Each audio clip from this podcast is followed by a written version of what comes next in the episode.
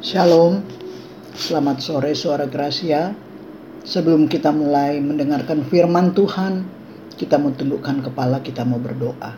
Bapa dalam surga kami bersyukur kepadamu Tuhan untuk sore hari ini di mana kami boleh eh, mendengarkan sabda kebenaran firman Tuhan. Urapi hambamu, urapi juga semua pendengar suara Gracia. Biar apa yang disampaikan jadi berkat buat kami semua. Terpujilah namamu dalam nama Tuhan Yesus kami berdoa dan bersyukur kepadamu.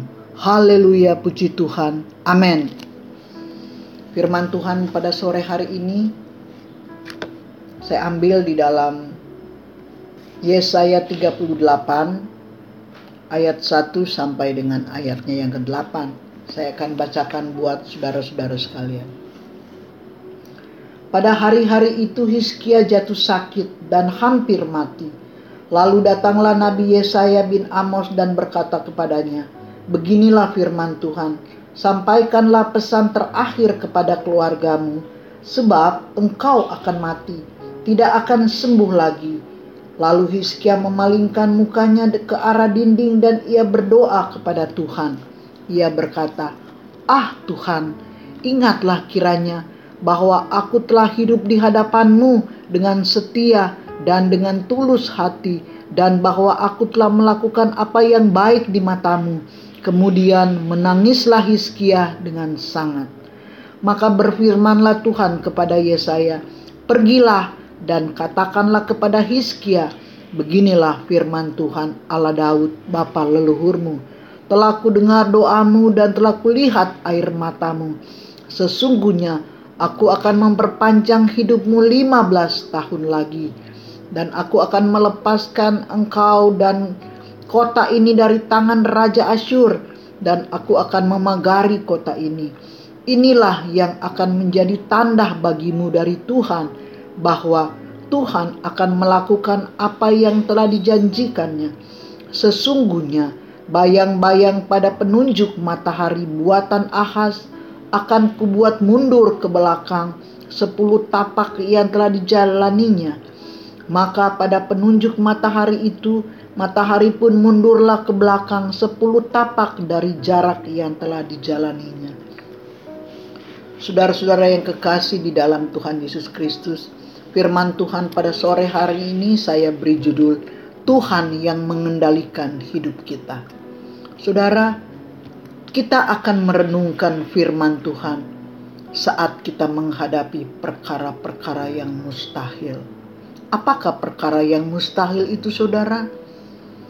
Saudara, di saat vonis kematian datang, di saat kita sedang sakit, inilah yang dikatakan perkara yang mustahil, bahwa di saat kita sudah mengalami koma, datang berita yang tidak enak. Dokter mengatakan kepada kita bahwa penyakit yang kita derita itu tidak bisa disembuhkan lagi.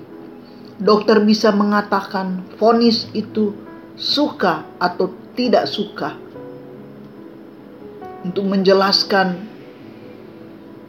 keterbatasan medis dari penyakit.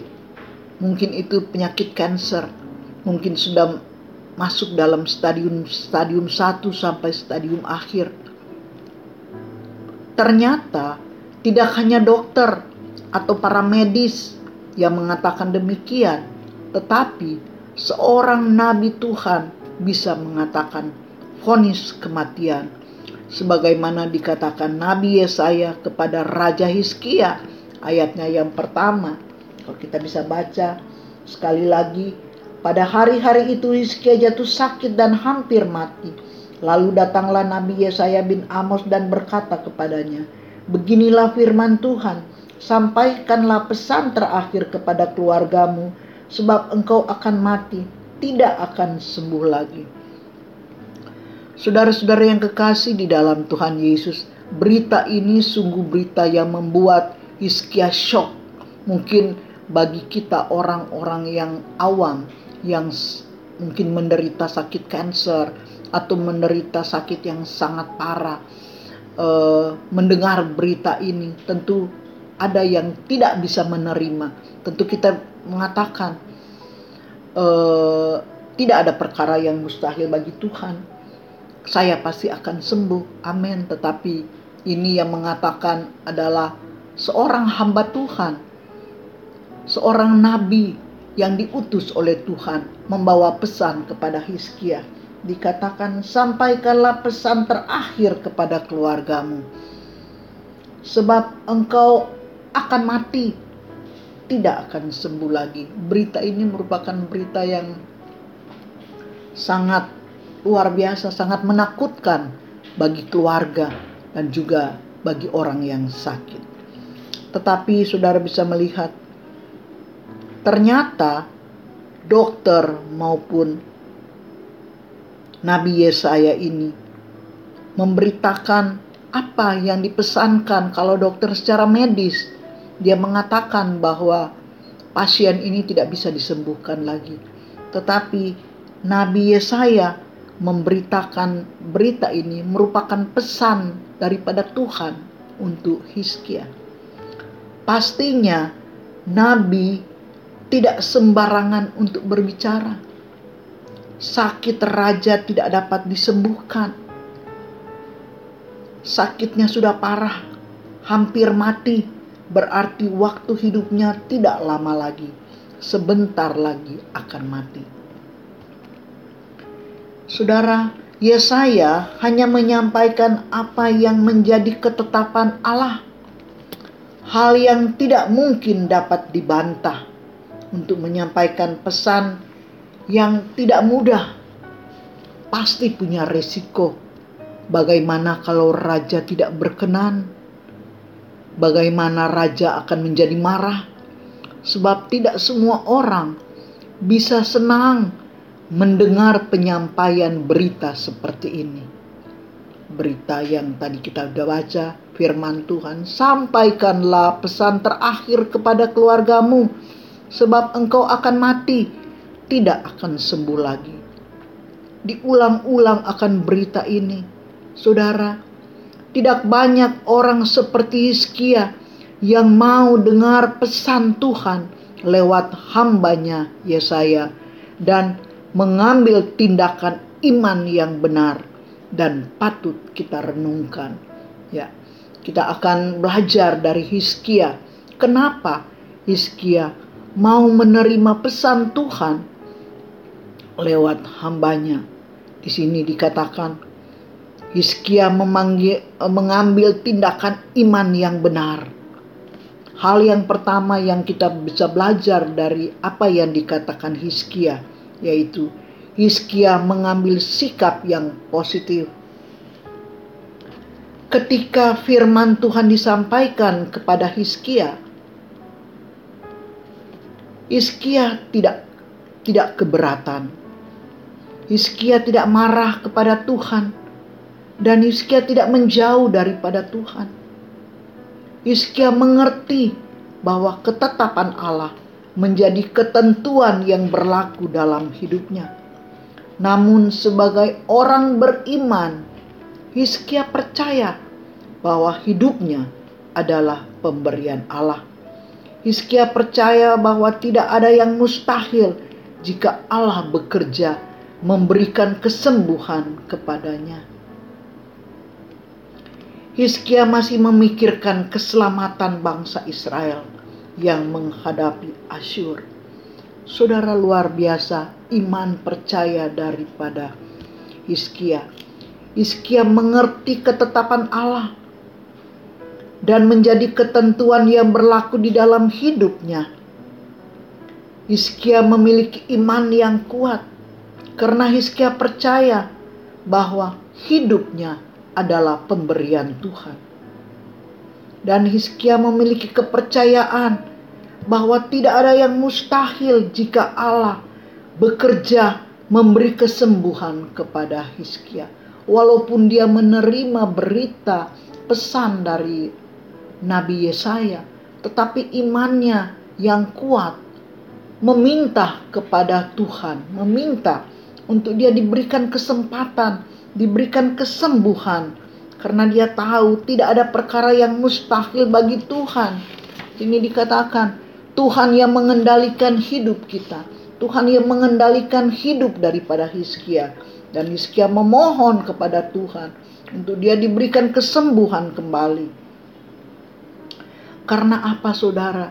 Hizkia masih memikirkan keselamatan dari bangsa Israel yang saat itu berperang menghadapi bangsa Asyur. Saudara, hati Hizkia itu melekat kepada bangsa Israel. Dia seorang raja, tetapi dia memiliki hati kepada bangsanya seperti Tuhan Yesus.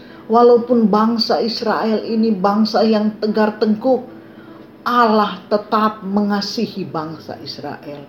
Makanya Hizkia mengatakan, dia masih memikirkan keselamatan dari bangsa Israel yang menghadapi peperangan dengan Asyur. Hizkia memiliki sikap, sikap iman yang benar. Mengapa demikian? Sebab hidup Hizkia dipersembahkan untuk melakukan apa yang baik di mata Tuhan. Kesetiaannya kepada Allah tidak sia-sia. Luar biasa Hizkia. Hal yang kedua, Hizkia suka berdoa. Hizkia adalah pendoa syafaat sehingga di saat dia mengalami masalah apa pun, di saat dia mendengarkan berita bahwa dia tidak bisa disembuhkan lagi. Ini dikatakan, Hizkia berdoa mohon belas kasihan Allah. Di dalam ayat yang kedua dikatakan, lalu Hizkia memalingkan mukanya ke arah dinding dan ia berdoa kepada Tuhan. Ia berkata, "Ah Tuhan, Ingatlah kiranya bahwa aku telah hidup di hadapanmu dengan setia dan dengan tulus hati, dan bahwa aku telah melakukan apa yang baik di matamu.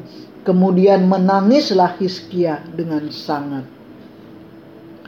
Inilah isi hati daripada Hizkia di saat dia mengalami tekanan demi tekanan karena penyakitnya yang tidak bisa disembuhkan apalagi dia sudah menerima vonis dari dokter bahwa dia akan mati, dia tidak bisa disembuhkan. Bukan hanya dokter, seorang hamba Tuhan, seorang nabi mengatakan pada Hizkia, "Udah kasih kabar aja kepada keluarganya bahwa Hizkia tidak bisa disembuhkan lagi, Hizkia akan mati."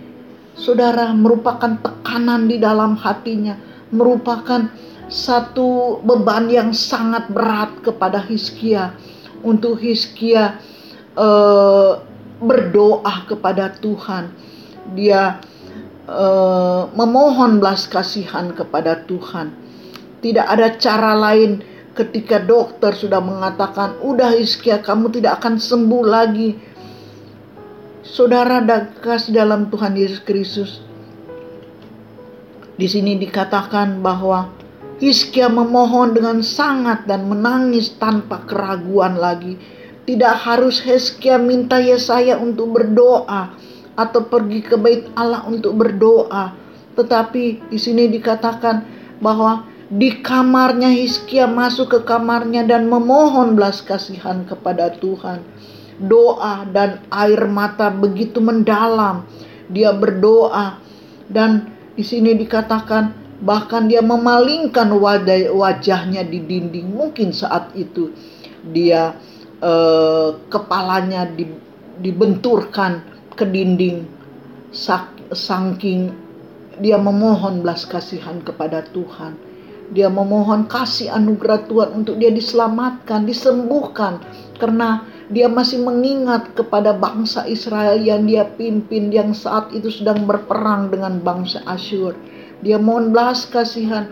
Dengan dia menangis berdoa dan berdoa memohon belas kasihan kepada Tuhan. Dan sini dikatakan dia tidak meminta Yesaya Nabi Yesaya untuk berdoa atau pergi ke gereja untuk memohon berdoa, meminta kepada hamba-hamba Tuhan untuk mendoakan, tetapi dengan iman yang kuat, iman yang teguh, dia berdoa, dia masuk ke kamarnya berdoa sambil uh, menangis sedalam-dalamnya. Luar biasa Hizkia. Saudara yang kekasih, Hizkia berharap dan Hizkia hanya berharap agar Tuhan menyembuhkan dia, memberikan umur panjang. Doa Hizkia kita bisa baca di dalam ayatnya yang kelima. Pergilah Dan katakanlah kepada Hizkia, beginilah firman Tuhan Allah Daud, Bapa leluhurmu, telah kudengar doamu dan telah kulihat air matamu. Sesungguhnya aku akan memperpanjang hidupmu 15 tahun lagi. Luar biasa. Pada saat dia memohon belas kasihan kepada Tuhan, di situ Tuhan mendengar. Di situ, di situ Tuhan merasakan bahwa apa yang dikatakan oleh Hizkia itu merupakan isi hati dari Hizkia dan Tuhan berbelas kasihan kepada Hizkia. Ini dikatakan kepada Yesaya untuk kembali kepada Hizkia, pergilah dan katakan kepada Hizkia, beginilah firman Tuhan, telah kudengar doamu dan telah kulihat air matamu. Sesungguhnya aku akan memperpanjang hidupmu 15 tahun lagi dan Hizkia mendapat kasih anugerah Tuhan, mendapat belas kasihan Tuhan. Dengan Tuhan perpanjang umurnya 15 tahun lagi dengan tubuh yang sehat dan dia diberkati oleh Tuhan. Hal yang ketiga, Hizkia bersyukur kepada Allah. Uh, ayat 9 sampai dengan ayat 20 itu merupakan ucapan syukur kepada Hizkia kepada Allah dari Hizkia yang sudah menerima kesembuhan. Hizkia bersyukur kepada Allah. Rasa syukur Hizkia dan Hizkia percaya bahwa kesembuhan yang diterima bukan sebagai kesembuhan kebetulan, tetapi semua karena campur tangan Tuhan. Semua kesembuhan yang diterima oleh Hizkia, semua karena kasih anugerah Tuhan kepada Hizkia. Saudara yang kekasih, di sini dikatakan Tuhan membuat bayang-bayang penunjuk matahari mundur sepuluh tapak. Ayat yang ke-8, secara alamiah tidak ada yang punya kuasa memundurkan bayang-bayang matahari yang bergerak secara konstan. Di luar kendali manusia, hanya Tuhan yang dapat mengendalikan matahari dengan bayangannya yang mundur ini menceritakan bagaimana uh, Tuhan itu begitu berkuasa, Tuhan itu begitu berdaulat kepada Hizkia. Manusia yang bisa hanya putar jam mundur, tetapi waktu tetap berjalan sebagaimana mestinya. Manusia sangat-sangat terbatas, saudara. Manusia hanya dapat mem mem memutar jam untuk mundur, tetapi manusia tidak dapat me memutar waktu mem memutar uh, waktu dan waktu tetap berjalan sebagaimana mestinya. Saudara, kita hanya berurusan dengan alat dan bukan dengan yang lebih besar yaitu matahari. Tuhan berkuasa dan Tuhan yang mengendalikan waktu termasuk dalam hidup manusia, termasuk dalam umur kesembuhan yang diberikan Tuhan kepada Hizkia. Hizkia disembuhkan dengan dan kepadanya diberikan umur panjang 15 tahun. Hidup ditambahkan Tuhan bagi Hizkia, diberikan sehat dan diberkati dan dapat melakukan tugas sebagai raja. Hizkia mengalami kemurahan Tuhan sebab hidupnya benar-benar menyenangkan hati Allah. Kita dapat diuji atas kesetiaan kita. Karena itu, baiklah kita mengikut, mengingat bahwa orang-orang percaya harus memikul bermacam-macam pencobaan berupa sakit penyakit, bencana alam, dan lain-lain. Dan kadang-kadang bencana alam itu tak henti-hentinya. Bencana-bencana yang kita alami itu tidak pernah berhentinya. Satu masalah belum selesai, sudah datang masalah yang lebih besar lagi tak henti-hentinya dalam per, dalam sepanjang hidup kita. Apa yang dialami Hizkia, kita juga mengalami hal yang sama. Ketika kita merayakan ulang tahun, kita menyanyi panjang umurnya, panjang umurnya. Dan dalam doa selalu kita panjatkan akan umur yang panjang. Ternyata doa itu sangat berdampak bagi kehidupan kita jika Hizkia diperpanjang umurnya 15 tahun. Namun kita bisa saja kurang dari 15 tahun. Jika kita mau bersyukur Bagaimana ketika Tuhan menyelamatkan kita dari sakit penyakit, dari bencana-bencana atau musibah-musibah, dari setiap uh, sakit penyakit COVID maupun apa, Tuhan sebenarnya sudah memperpanjang umur kita. Kalau Tuhan meluputkan kita dari semua musibah, dari semua dari semua kecelakaan, dari sakit penyakit ataupun bencana-bencana apa alam apa pun, itu artinya Tuhan sudah memperpanjang umur kita seperti Hizkia. Ingat, apa pun yang boleh terjadi di dalam kehidupan kita, Tuhan yang berdaulat atas hidup kita. Kita terus mensyukuri dan memakai hidup yang diberikan Tuhan. Saudara Rasul Paulus menulis di dalam Filipi 1 ayat 22 tetapi jika aku harus hidup di dunia ini, itu berarti bagiku bekerja memberi buah. Buah apa yang saudara sudah berikan buat Tuhan? Dan satu hal kita harus syukuri melalui iman kita kepada Yesus Kristus. Kita diberikan kesempatan memperoleh hidup yang kekal. Bukan maut yang menjadi bagian dari orang beriman, tetapi hidup yang kekal melalui kasih anugerah yang besar yang Tuhan sudah berikan bagi kita semua orang-orang yang percaya hidup sampai selama-lamanya. Saudara-saudara yang kekasih di dalam Tuhan Yesus Kristus, kita belajar dari apa yang dialami oleh Hizkia.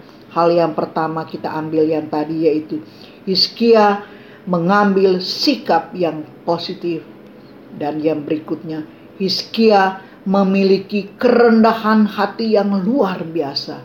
Kita mau seperti Hizkia memiliki kerendahan hati bahwa di saat dia disampaikan berita oleh dokter, di saat dia disampaikan berita oleh hamba Tuhan, oleh Nabi eh, Yesaya, dia tidak marah kepada Nabi Yesaya, dia tidak marah kepada Tuhan, dia tidak marah kepada dokter, dia tidak marah kepada hamba-hamba Tuhan, tetapi Hizkia mengatakan bahwa ketetapan yang Allah berikan menjadi ketentuan yang berlaku dalam hidupnya. Namun sebagai orang beriman, Hizkia percaya bahwa hidupnya adalah pemberian Tuhan. Hizkia percaya bahwa tidak ada yang mustahil yang Allah berikan kepada Hizkia. Tidak ada perkara yang mustahil jika Allah bekerja memberi kesembuhan kepada Hizkia. Inilah yang kita belajar kepada Hizkia bahwa dia memiliki pikiran yang positif. Dia memiliki kerendahan hati yang luar biasa. Dia menghormati hamba Tuhan.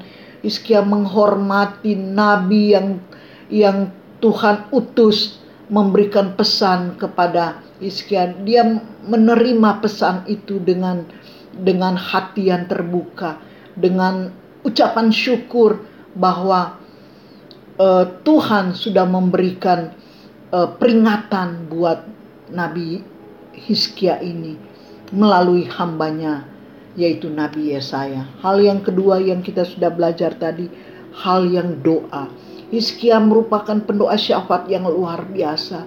Di saat dia berdoa, dia tidak meminta kepada hamba Tuhan untuk berdoa. Dia tidak meminta kepada Nabi Yesaya untuk mendoakan dia.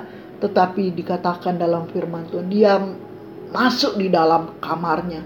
Dia berdoa, dia menangis mencurahkan isi hatinya, memohon belas kasihan kepada Tuhan untuk dia dipulihkan, disembuhkan, diberi kesempatan kepada Hizkia untuk dia dipulihkan dan disembuhkan. Saudara yang kekasih, ini kita bisa belajar dari Nabi Nabi Hizkia. Di saat dia mengalami beban, tekanan-tekanan yang saat itu menekan dia sakit penyakit yang tidak bisa disembuhkan, berita-berita yang mengatakan dia akan mati. Tetapi dengan doa dengan iman yang percaya dia mengatakan aku memiliki Allah yang hidup Allah yang memberi kuasa Allah yang mengatakan tidak ada perkara yang mustahil yang bisa dia lakukan ini dan dia berhasil. Dia bisa menggerakkan hati Tuhan sehingga Tuhan mengabulkan doa dari Hizkia dengan apa? Allah melihat apa yang tersimpan di dalam hatinya Hizkia dan apa yang tersirat di dalam doanya Hizkia. Hizkia berharap dan selalu hanya berharap kepada Tuhan untuk menyembuhkan dia, memberikan panjang umur dan Tuhan mengabulkan apa yang dikatakan oleh Hizkia. Saudara-saudara yang kekasih, kalau kita juga diberikan kesembuhan oleh Tuhan, diberikan perlindungan oleh Tuhan, diberikan supaya kita tidak mengalami kecelakaan, dihindarkan Tuhan dari kecelakaan-kecelakaan, dihindarkan Tuhan dari sakit penyakit, semua karena kasih anugerah Tuhan. Dikatakan Tuhan memperpanjang umur kita seperti umur Hizkia. Jadi saudara, kalau kita belajar dari bagaimana Hizkia itu mendapatkan kasih anugerah Tuhan. Karena apa? Hizkia itu adalah anak yang selalu nurut kepada Tuhan. Hizkia ini melakukan segala sesuatu dengan baik kepada Tuhan. Jadi apa yang dia lakukan selalu menyenangkan hati Tuhan. Sebab hidupnya dipersembahkan untuk melakukan apa yang baik di mata Tuhan. Kesetiaannya kepada Allah tidak sia-sia. Saudara, biarlah firman Tuhan yang kita dengar pada sore hari ini boleh memberikan kekuatan buat kita, boleh mengajar kepada kita untuk kita tetap mengandalkan Tuhan, untuk kita mengen, uh, kita mengatakan bahwa Tuhan yang mengendalikan hidup kita, Tuhan yang mengendalikan semua apa yang menjadi uh, kehidupan kita. Jadi saudara, Biarlah firman Tuhan pada sore hari ini menjadi berkat buat kita semua dan memberikan kita kuat di dalam menghadapi tantangan apa pun dengan menyerahkan seluruh hidup kita hanya kepada Allah. Mari kita berdoa untuk kita mengakhiri hidup kita. Bapa yang bertahta dalam kerajaan surga, kami bersyukur kepadamu melalui kebenaran firman Tuhan. Tuhan menolong semua pendengar suara Gracia bahkan mereka yang dalam keadaan sakit, Tuhan pulihkan dan sembuhkan, sebagaimana Hizkia mendapatkan kasih anugerah Tuhan. Tuhan memberikan perpanjang umurnya 15 tahun karena Tuhan mengasihi. Tuhan kasih anugerah Tuhan melimpah buat kami sebagaimana kasih anugerah Tuhan Tuhan limpahkan kepada Nabi Hizkia begitu juga Tuhan melimpahkan kepada semua pendengar suara Gracia, mereka yang sakit mendapatkan kesembuhan, mendapatkan pemulihan bila melalui doa-doa. Kami percaya doa orang-orang benar bila dengan yakin didoakan sangat besar kuasanya. Terima kasih Bapa, berkati suara Gracia, berkati mereka dalam keadaan sakit, Ibu Sholen, Ibu Eeng, suaminya, dan semua masih banyak yang dirawat di rumah sakit maupun di rumah-rumah. Lawat mereka, jamah mereka Bapa. Kuasa bilur Tuhan Yesus memberikan kesembuhan, memberikan pemulihan. Di dalam nama Tuhan Yesus kami berdoa dan kami bersyukur kepadamu. Haleluya, puji Tuhan. Amin.